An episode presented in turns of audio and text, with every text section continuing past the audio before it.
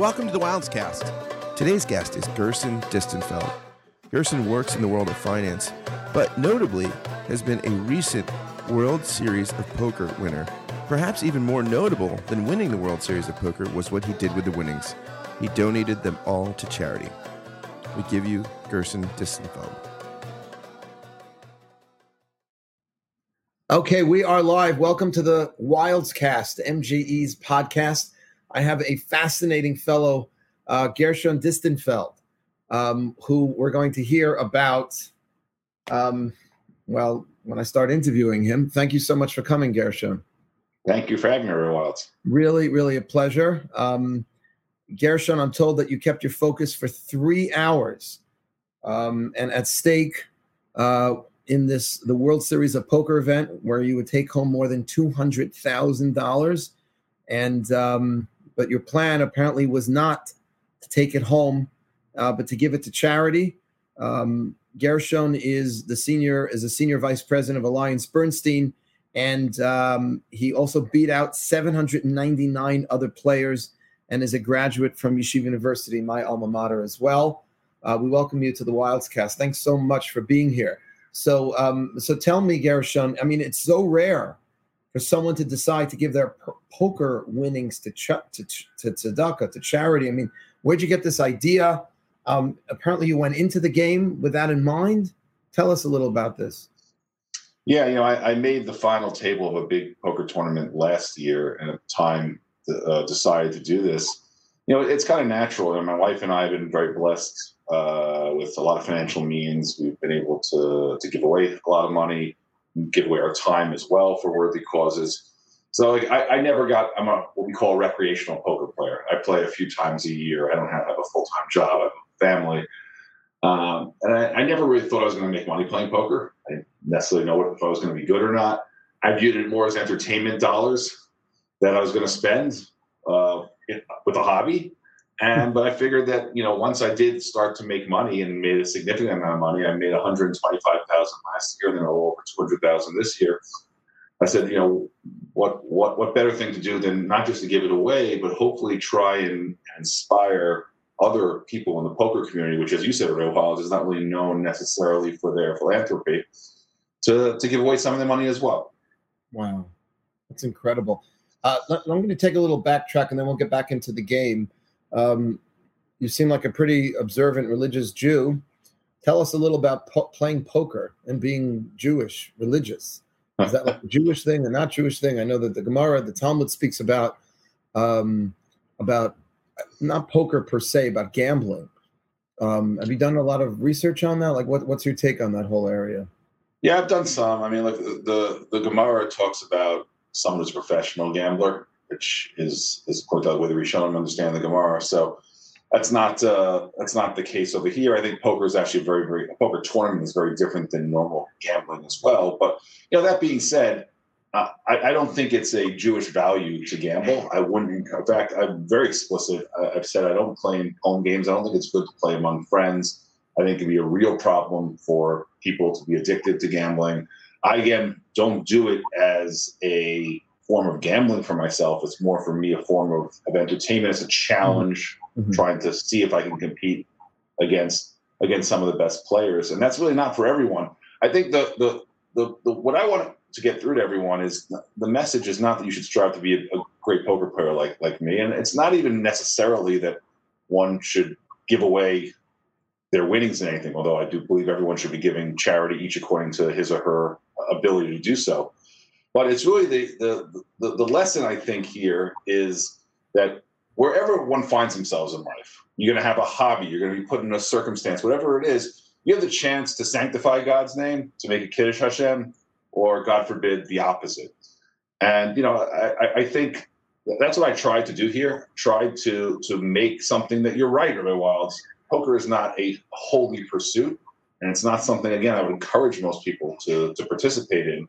But, you know, if you can make a Kiddush Hashem in the poker arena, you should be able to do it really in any arena. Wow, that, that's a beautiful message, and it's it's one of the the themes, uh, uh honestly, underlying a lot of the podcasts uh, interviews, which is you know what do you do and how are you making a kiddush Hashem in doing so, which is interesting because you would think something like poker, like gambling, how, how could you make a kiddush Hashem out of it? You know, the Talmud says that one of the possible problems with gambling is that you're not contributing to what's called yishuvo shel olam. You're not kind of building up the world, um, and that's the reason why. Um, according to that reason, as long as you're not a professional, as, as long as you're not earning your living gambling, it's okay to gamble because you you have another means of building up the world, right? And which is what you're you know you're you're is that what you do now? You're vice president at AllianceBernstein. You're you're in the world of finance. Yeah, I'm in the world of finance. Uh, I, I, co-run a business that manages about 300 billion worth of fixed income securities for clients around the world. Uh, but to, to, your point, Red Wildes, you know, life is is is an involves risk taking in all different forms. The key is to control it, right? Like anything else in life, you can do something responsibly or you could let it get out of control. So mm-hmm. I think gambling is a difficult thing because it can become an addiction for many people. So you have to be very, very careful about it. But, you know, in measured ways, it, again, as a form of recreation and entertainment for yourself, there, there's, there's room to permit it. Wow. And um, I know they gave the winner a bracelet yep. You wearing it?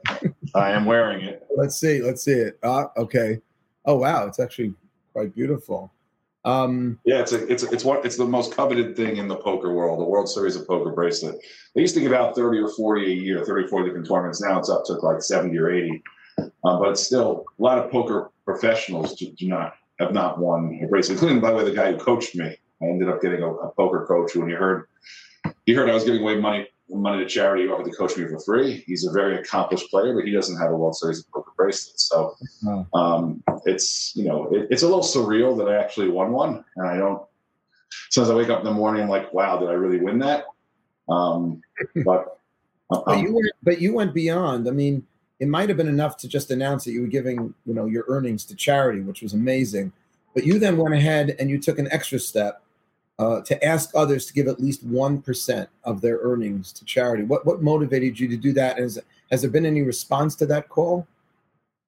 Yeah, so I, you know, when, when they, they do what's called as a bracelet ceremony, a, a, day or two after they present you the bracelet, you get to speak for a couple of minutes. And yeah, I used my time to implore others. Uh, the, the, the, message I said to the poker community is look, you know, we're all very fortunate. You have the for, fortunate to have the funds, the time, and something we take for granted more than anything often is is our health.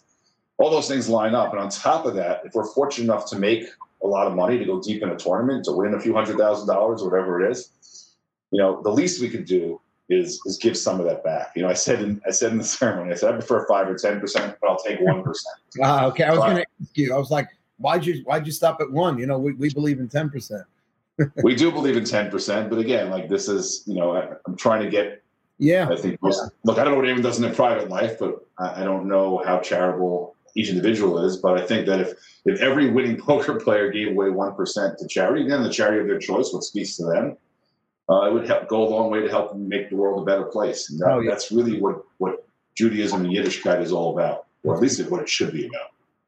That's amazing. Let, let, let, me, let me ask you a little about the focus Right? There were 800 people who competed here. And when it's down to you and one other guy in this three hour match, tell us how you maintained. I mean, do you get like in a zone? Are you thinking about the people you're going to help? You thinking about your family? Like, how do you stay enough to win? That's a good question. I, I, it was I think it was three and a half hours. Uh, uh, I think with, with some levity, you know, I was playing against a, a Belgian guy, nicest guy in the world. We were joking it up. We both got all in against each other. We put our arms around each other to see the result. Uh, it was, you know, was, that's the nice part about poker, the social aspect. So I don't, I never like playing online. I like the social aspect of poker, but you know, I, I, I it was a long match. I, I, didn't feel nervous till the very, very end. Actually at the last break, right before I won. Um, I had a slight chip lead, and I was still the favorite, but I don't know. I just felt like it's been so long. I, I didn't feel that confident anymore. I actually called my coach and said, you know, give me a pep talk. He's like, you know, Gershon, you know exactly what to do. And uh, you know, soon after that, I had won it. But it was, it was, it was, it was really surreal. I was in a bit of a daze. I teared up, which is very unlike me for those that know me. Mm-hmm. Um, but yeah, something you know, I, I I guess one of those dreams that are within reach. You know, certain you know you can dream about hitting you know the the home run in Game Seven of the World Series, but you know you can practice baseball all day long. Most people aren't going to make it to the major leagues. You can dream about you know being a great basketball player, but I could practice all day long. And LeBron James, if I played him a million times, he beats me a million times. In poker, I may not be as good as the best players in the world, and I'm, I'm sure I'm not, but I have a 30% chance of beating them, 40% chance of beating them. So it's a sport, uh, if you call it a sport, it's a game, whatever. That's that's you know it's attainable to re- to reach the highest levels. Right. And, and do you have a you have like a poker face? Like, do you have to you have to keep like a certain look, you know, to be able to bluff your opponent? Yeah, so I think I think a lot of people have very serious faces. I get I do it more at levity. I talk a lot at the table. So regardless whether I have a good hand or a bad hand, I'm still uh-huh. yapping it up, and uh, that's that's considered my poker face. Who knows if it works or not? It's possible I give away what's known as a tell, but hopefully not. I mean, so, do you have any like? I'm I'm thinking about the old. uh I did a scene. I, you know, we do some funny spoof um, little videos to raise money for the organization MJE. So I did a um, I did a scene. I was uh, James Bond, Harav Menachem ben Levi Bond. I said, and I we did a scene. We turned our MJE room into like a like a fake casino, and I had all these like you know body movements, facial expressions. You know, do you do you know when? Do you can you tell when you're being bluffed by your opponent? Uh, you know, the, the good players give up well, give what's known as false tells. They'll try and and make you know you never know if they're if whatever you're seeing is real or not. Mm-hmm. Um, look, what poker comes down to more than anything. Yeah, sometimes yeah, if you can read your opponent, that's huge. But more often than not, it's having to understand what's the range of possible holdings that your opponent has given their prior action, and what does your opponent think that you have based on your actions. And you can get into like this game of of you know go around circles in your head but trying to figure out that puzzle is a big, big part of what poker's about.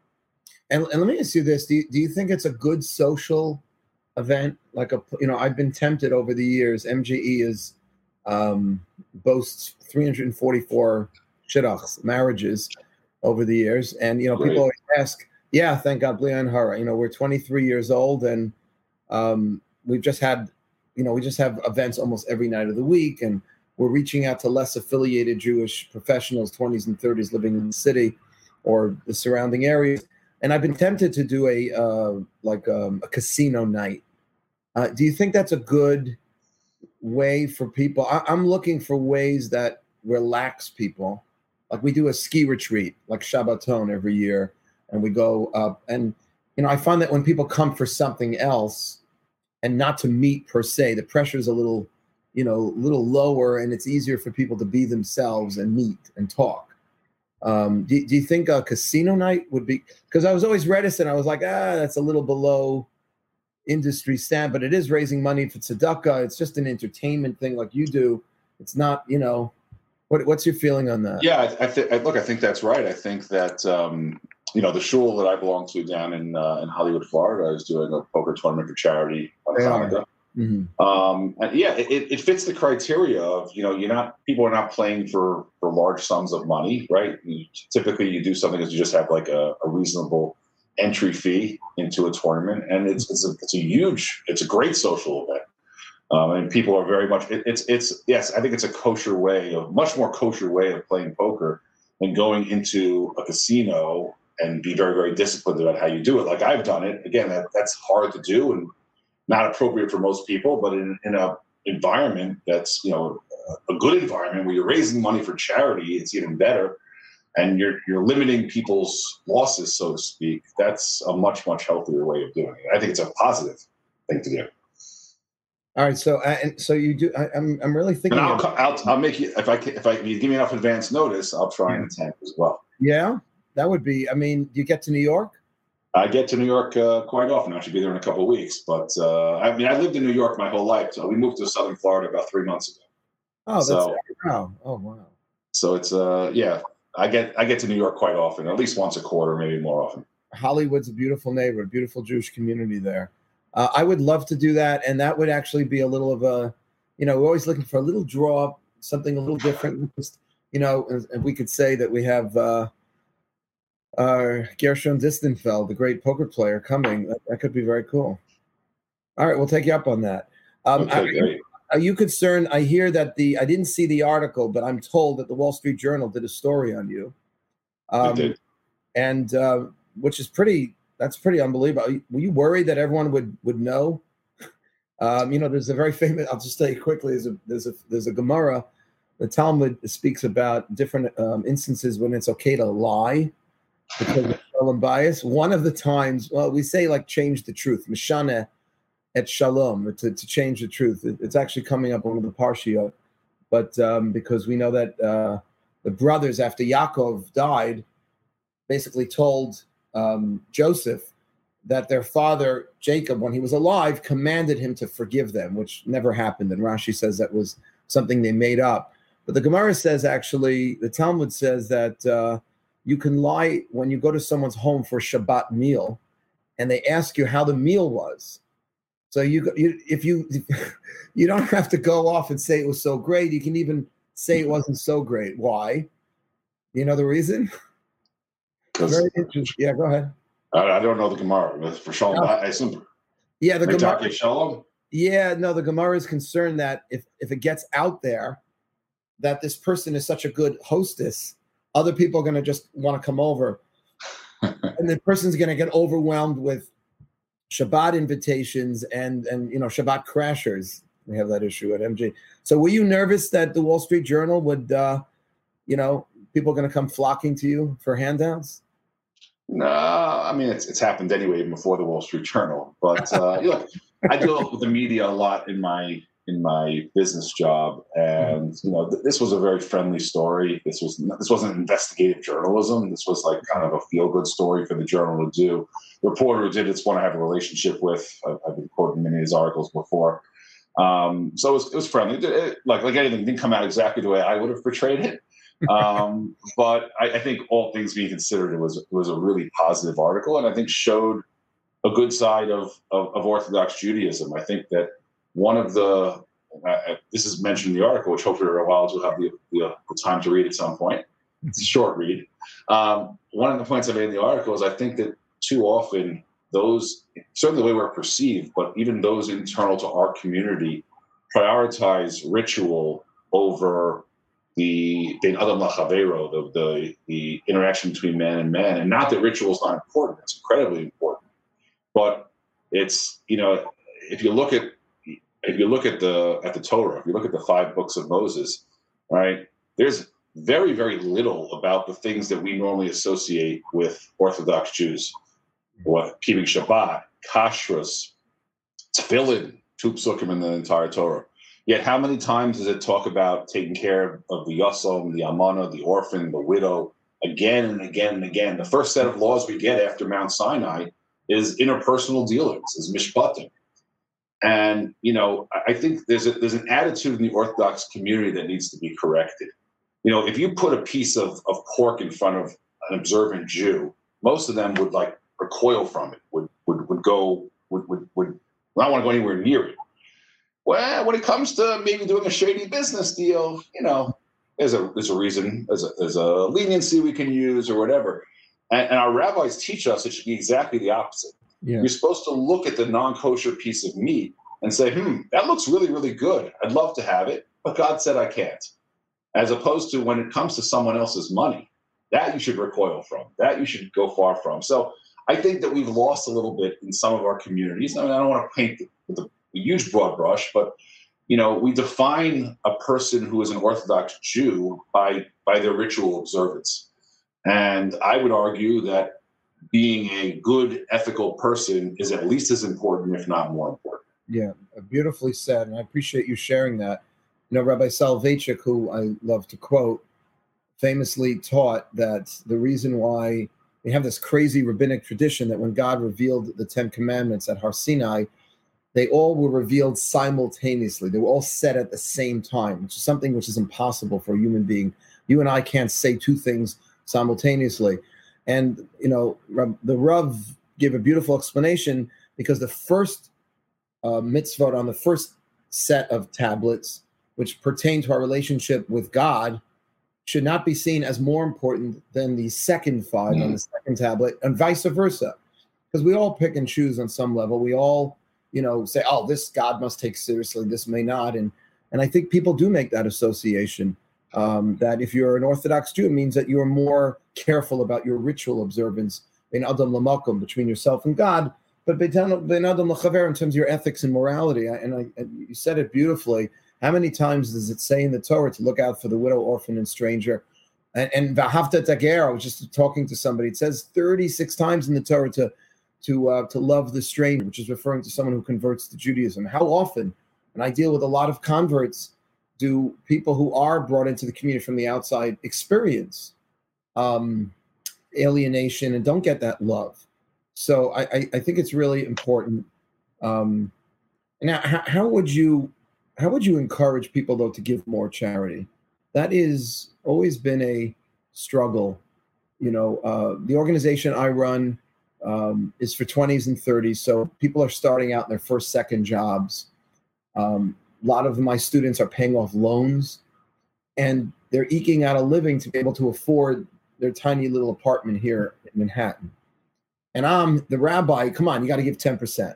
Now, I always tell people it's after taxes. so if you're making $100,000 and Uncle Sam is, you know, to keep it clean, Uncle Sam is taking 50. So then 10% of 50, the $5,000. Right. Be, now, but when I say that, I, I, I, I sometimes feel like people are going to just, their hearts are going to stop beating. I'm going to have to get the defibrillators out when I, when I drop that on them because a lot of our students were not raised in homes where that 10% was like a, a regular Yeah. thing. So it's, it's, um, what would you say? Because, you know, it's such an important Jewish value to give. Um, Yeah, so and- I, I, yeah, please. I'd say a couple things, Roy Wild. I, I'd say one, there's more than one way to give. Um, not everyone is able to give their money. Um, not everyone makes a lot of money. Um, now, of course, one has to prioritize between what are truly luxuries and necessities, but that's a different topic. Um, but you can give your time. You can volunteer to, to help people. You can, if you have a certain skill set that's in demand. I mean, I, I know of uh, you know, a friend of mine who's a dentist that goes every year, spends two weeks in, Israel treating people that can't afford dental care, mm. right? So it's not only money. There's other ways to give back as well. But I think when it comes to money, I think you're right. But I think it starts with the with, with the education as, as as youngsters. See, the, part of the problem is right. A ten year old doesn't have money to give, so no one mm. really preaches it to them. No one's looking for a big donation from the ten year old. Mhm. However, you know, what's the implicit message that they hear? They hear about how important Shabbos is. They hear about how important kashrut is, and, and, and how important davening is, and all these things are incredibly important. I don't mean to belittle them, but what they don't hear, And, and by the way, and by the way, they're doing you know in the Orthodox world anyway. They're doing Shabbat. They're doing kashrut. They're not giving tzedakah. They're ten. that's right. You know. Look, I, I, and so I think educationally, but it, look, it gets modeled in the home more than anything. You know, one of the most, the proudest moments my, my wife and I have had as a parent was when one of our children, for her eighth birthday party, unsolicited, came up to us and said, "You know, I'd like to have my party at Tomchei Shabbos, where they pack boxes for mm. people that that don't have don't have enough food for Shabbos." We didn't even know how she knew about it, but you know, there's a situation as a kid, an eight year old kid that has no money to give of her own, but she wanted to to help out others. She knew there was a need, wanted to help out others in some way. So, look, I think we have to model more of that behavior from a young age. You know, once you get, you know, once you're talking to a 30 year old already, then, so you, in your words, very well, you're talking about I'm living in a cramped apartment, I'm not making enough money, where, you know, it, if you, if you, you know, no one would, the same person that wouldn't compromise on Shabbat observance, you know, is if they have the same attitude with giving giving some portion, ten percent, if they can, um, they'd find a way. Yeah. So I, it just it's it, it I don't know that it can be done in well one fell swoop. I think it No, has no, to be. it's, it's, it's a process. I'll tell you two stories. One about you talking about kids, and that's a beautiful story about your daughter. Um, was that your daughter or your son? You were just saying. My daughter, one of my daughters. And um, there was a guy who was sending his one of my supporters for many years. You know, he writes us a nice check every year, and one year he sent it over with his son. He showed up in my office, where I'm sitting now. And I called him, I called the father after the son came with the check. And I said, Thank you. You know, you could just put it in the mail. It was nice seeing your son. He's like, No, Rabbi, you don't understand. I want my son one day to do what I'm doing. And the only way he's going to see it is if he's part of it. And I remember to this day when I was a kid that I'm, I'm from, we mentioned before, I'm from Forest Hills, Queens.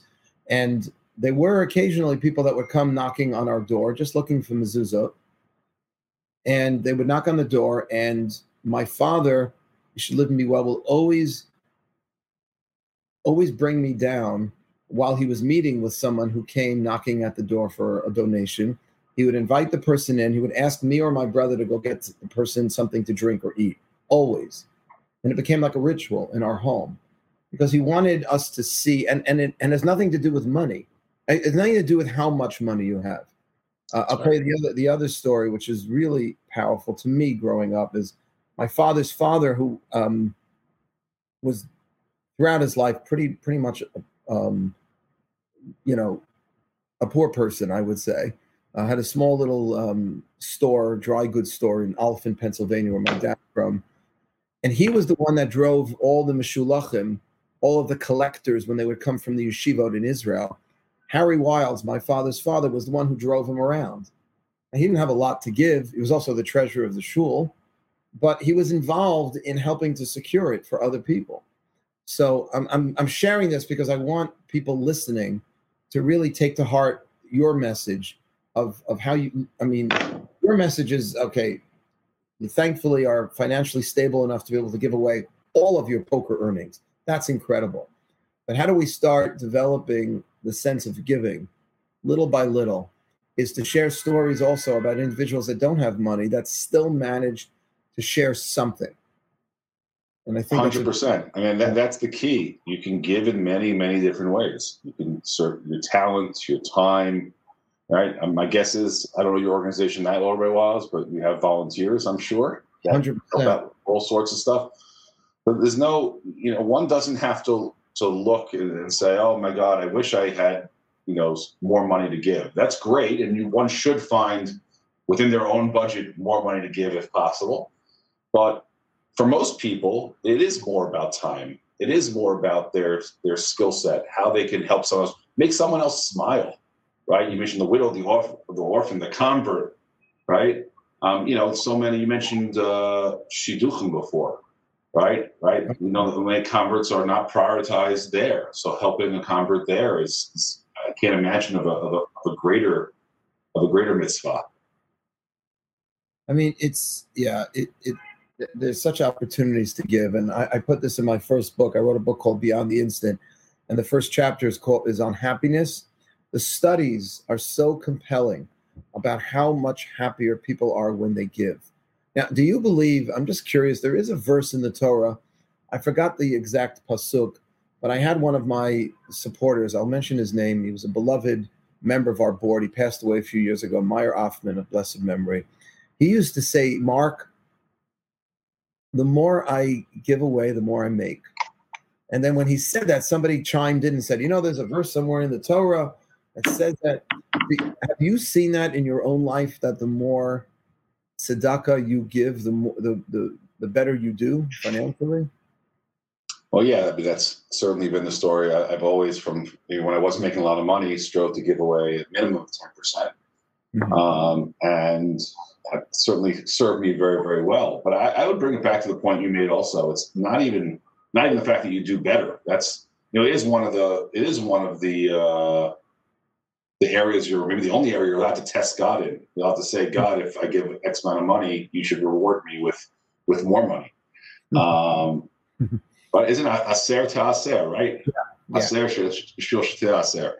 Um, lost my train of thought a second. I was saying, um, oh yeah, the, the, the feeling of giving. You know, it's a joke in my family. When my, when my wife and I, you know, I'll give her, you know, I'll, I'll, get upset in an expenditure she she made, which wasn't a very. Uh, I shouldn't say upset. She get upset at me for saying that she I get upset, but you know, I'll question an expenditure we made, and she'll be like, "I don't understand. You know, this was like, you know, X amount of dollars. You have no problem writing a 10x check without even thinking about it." And she's right, but there's a fundamental difference, and it's one of the things that you, you really can't you can't appreciate until you experience it, which is it feels really really good to give.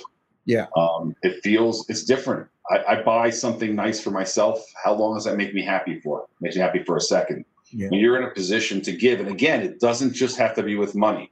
When you can make someone's life better, it could be through money, it could be through time, it could be again from a skill set that you have. Um, there's nothing that feels better. I think Rav Dessler talks about that in uh, in his writings. Yeah. That the word uh, ahava, right, love comes from the word have, to give. The ultimate, you know, everyone thinks that you know, I mean, most people look at a relationship. What can I get out of this relationship? Yeah, I have to give something to get out of it. It's really the opposite. The more you give in a relationship, it's true in a marriage. It's actually true in a business relationship as well. The more you give, the more you actually end up getting in the end. Yeah, it's. I, I just jumped while you were speaking. I hope that was okay. I just jumped to get a copy of the, my book because I had I found it. L- listen to what I, I wrote here is exactly, uh, Gershon, what you were just saying. I said scientific studies tell us the very same thing. We benefit neurologically from giving and helping others. The research shows that generosity, whether it's volunteering, like you said, which is really in Hebrew called chesed, and giving charity, which is tzedakah, benefits people of all ages, both physically and physiologic and psychologically. And I quoted here from a study um, recorded in the Chicago Tribune that said that the benefits of giving are significant. According to these studies, giving lowers blood pressure, lowers risk of dementia, less anxiety and depression, reduced cardiovascular risk, and overall greater happiness. Studies also demonstrate that when we even think about helping other people, we activate a part of the brain called the mesolimbic pathway responsible for feelings of gratification. Helping others releases happiness chemicals like dopamine, which is an endorphin that blocks pain signals, and oxytocin. Oxytocin, that's called the um, the happy the happy hormone, uh, otherwise known as the tranquility hormone. Okay, research shows that even just the thought of giving money to a specific charity. Okay, that's not good enough, guys. You know, but it does. Um, and I'll mention one other thing that um, Professor Dan Ariely of behavioral economic psychology at Duke said if you are a recipient of a good deed, you may have a momentary happiness, but long-term happiness is higher if you're the giver. It's exactly what you were just just saying. And, and I yeah I I experience it all the time, and it's and it's a great feeling. Um, and you know we all have our selfish streaks. There's no question about it. Uh, mm-hmm. we have our own. Everyone has their own needs, but there's there's nothing like giving to someone else relative to fulfilling your own need. Yeah. And you know, people try it a little more often. Not only would they do better for themselves, but they'd make the world a better place. And that is ultimately what we're here to do. Well, thank you. I I, I really appreciate the time you're giving us because, and the, the lesson, you know, um, maybe that's a good way to end to talk a little about Hanukkah's coming up in in in less than a week. Um, you know, we give gifts to each other on Hanukkah, but um, I'm, I'm wondering if there's a way of encouraging people. You know, they're they're they're silly. I don't want to say silly gifts. You know, we give nice little gifts around when we light the menorah, but uh, you know, the greatest gift would be giving the opportunity to another person to give. Because of everything we're saying right now, you know, if it really, I mean, it it, it also it and it turns your your poker playing turned not only into a kiddush Hashem, but an activity that really benefits you. Um, because it, it allowed you to make all this money and give that money away. What is, what is a chut? You know, I, I, I think that's just incredible. Uh, I want to thank you for for coming on. If there's anything else you want to share, you know, most of our listeners are in their 20s and 30s, um, struggling a little with finding that next step in their career also learning to to grow more in their Yiddishkeit and and I, I, I think your message of giving and using whatever it is that you're good at because you're clearly a good poker player. By the way, do you play other? Is there anything else like you uh, like a are you good at the blackjack table and? No, I don't play any more casino games. I play backgammon, not really for money, but I play pretty competitive backgammon. That's actually my my first love. Oh, really? Yeah, is backgammon. It's not as prestigious as poker. You know, you don't win one of these nice nice bracelets for that.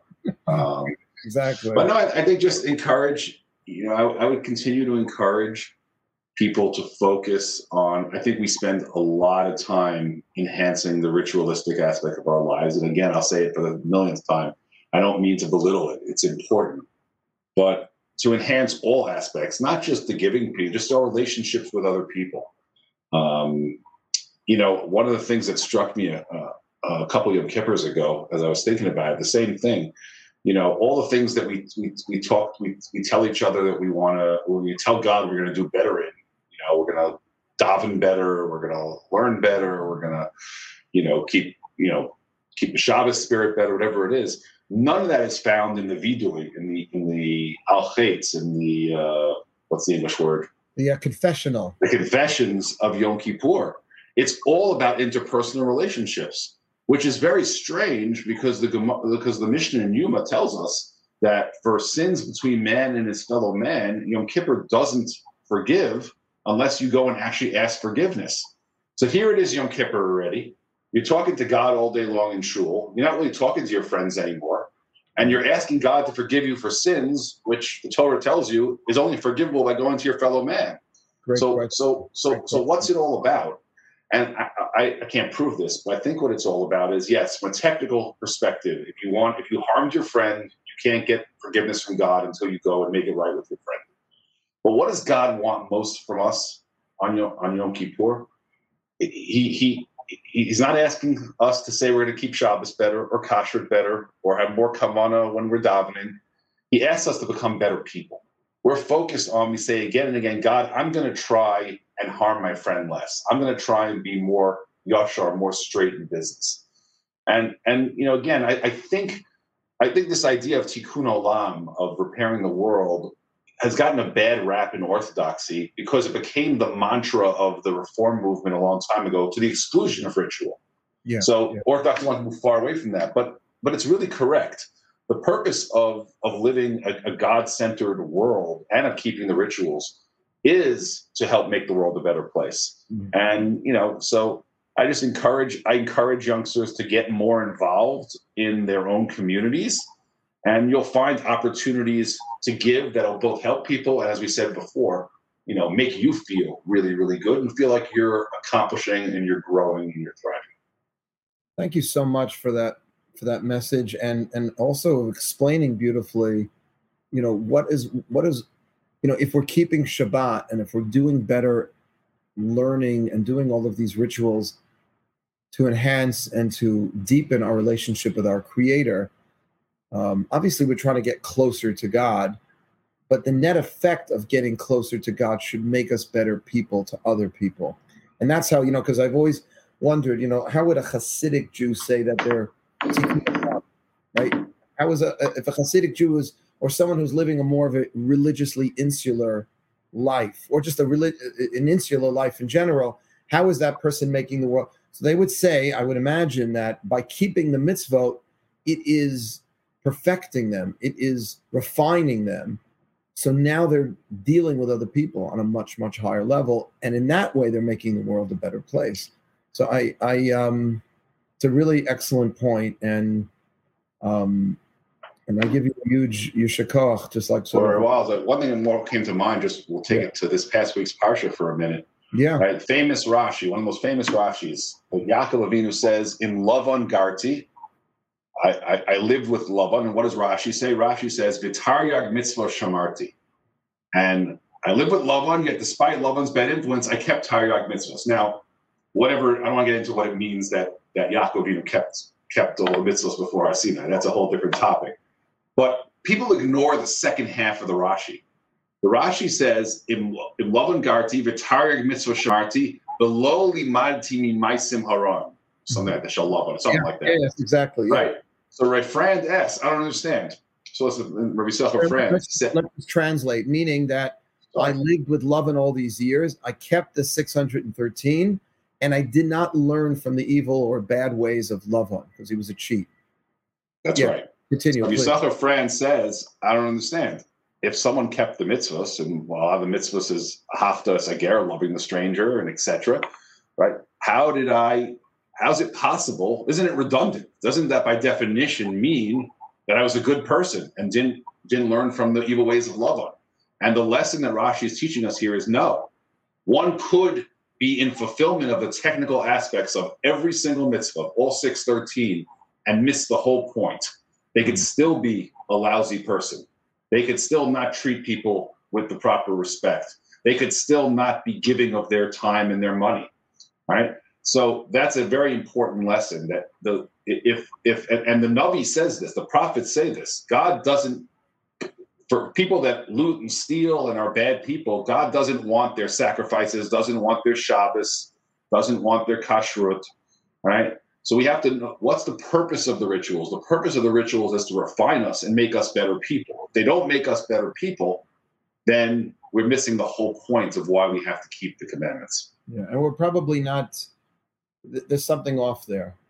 There's something off there. 100. percent That's a beautiful thing so you, in other words, um, the first part of the teaching that I kept the 613, but I also didn't learn from his bad ways. One is not necessarily implicit from the other, which, is, which is a really, really powerful idea. Ramban, the great Nachmanides, um, wrote this that you could be a naval b'shut Torah, you could be a despicable person within the domain of the Torah, following all the rules and laws, but it's not having the desired impact. It's not perfecting us. Um, and uh, wow, I didn't really expect it to. I thought we were going to talk about poker and, and gambling. I didn't realize. We no, po- poker is not.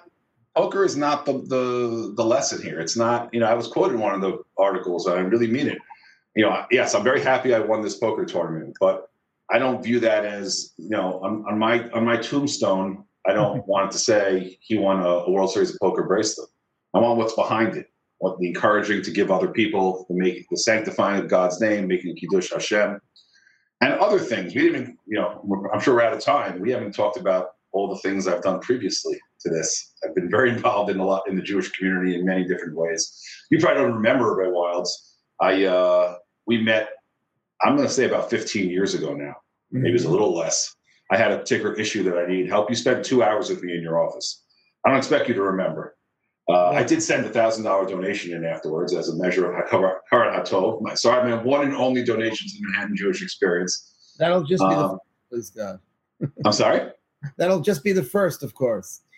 of course, of course. um, Fifteen years ago.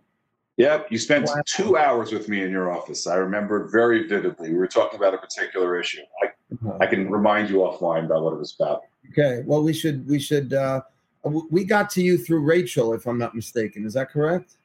From you did, old? yes. I was okay. friendly with someone, an Orthodox uh, blogger in the poker in the poker community. Uh, in the poker community. Okay, good. So I'll we'll, we'll we have to continue this offline, hundred percent.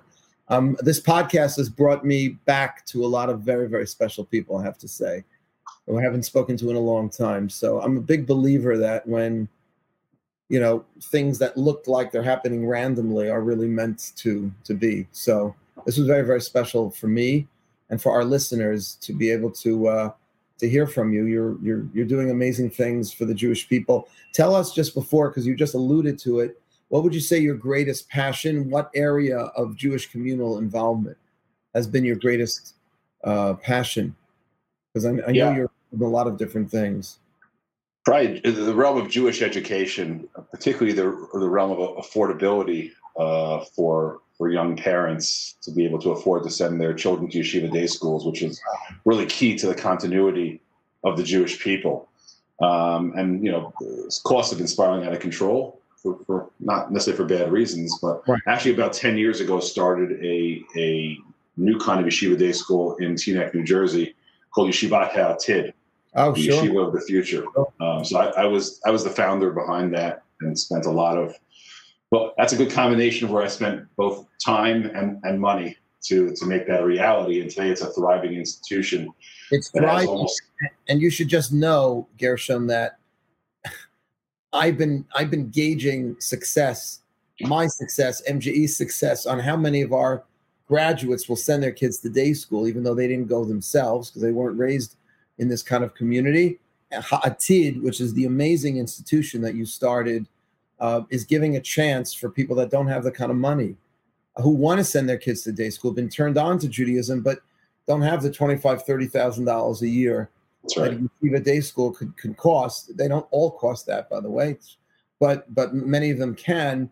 And Ha'atid is a, is, is a phenomenal, phenomenal alternative, and to be able to get the same uh, wonderful Jewish day school experience. Yeah, it's really it's it's it, is the same wonderful, and I would argue it's even better at a forty percent lower cost. And don't have time to go into how we do that. My one disappointment, though, and people can contact me if they're interested, is that it hasn't caught on in other communities. There are ways of doing innovative things in a more cost-effective manner, and it can only benefit our community in the long run. Oh, I, I can't even tell you. It, it's it's the elephant in the room when I'm meeting with young couples because my wife and I do a lot of work also with young couples. Um, I just married a couple last night, our 345th couple that's met at MJE. Um, Hannah and Harlan Patel it was a beautiful wedding, and you know, it's it, even if a person has that kind of money, they may not value Jewish education to that degree. To be, I mean, you mentioned tefillin before. I've I've bought tefillin for people who could who making a lot more money than I'll ever make in my life because it wasn't an interest to them. And then later on, once it becomes an interest, you know, they'll pay it back or pay it forward. Um, it's such an important thing to be able to somehow get those costs down. Um, and and uh, I, I I do remember now that you're connected with Ha'atid. That's that's really incredible. I, I've literally spoken to students about that school, and it should be. I, I wish it was a, a national or international kind of institution where every community has that kind of option. Well, it's right over the bridge for you, Rav Wildes. So you should, Yeah. you should visit it. You should visit it at some point. You'll see it's very innovative, very different educational model. You think it's better, and it's been around now. It's had a couple of, of students go to high school. Their acceptance rates are higher than than the general population. Um, so, and parents are generally very happy. But it's worth seeing in action. It's harder to describe than to see. When we use. I, I, I know it from students who might have sent their kids there, but I, Okay, I. I probably should go see it. You're right. It's um it's so incredibly important to be able to to do that. I'll tell you one thing you'll appreciate this. There was uh we we tried our hand years ago at a Hebrew school at MJE. Uh, it was called MJE for Youth. Make your child's bar slash bat mitzvah for the beginning, not the end.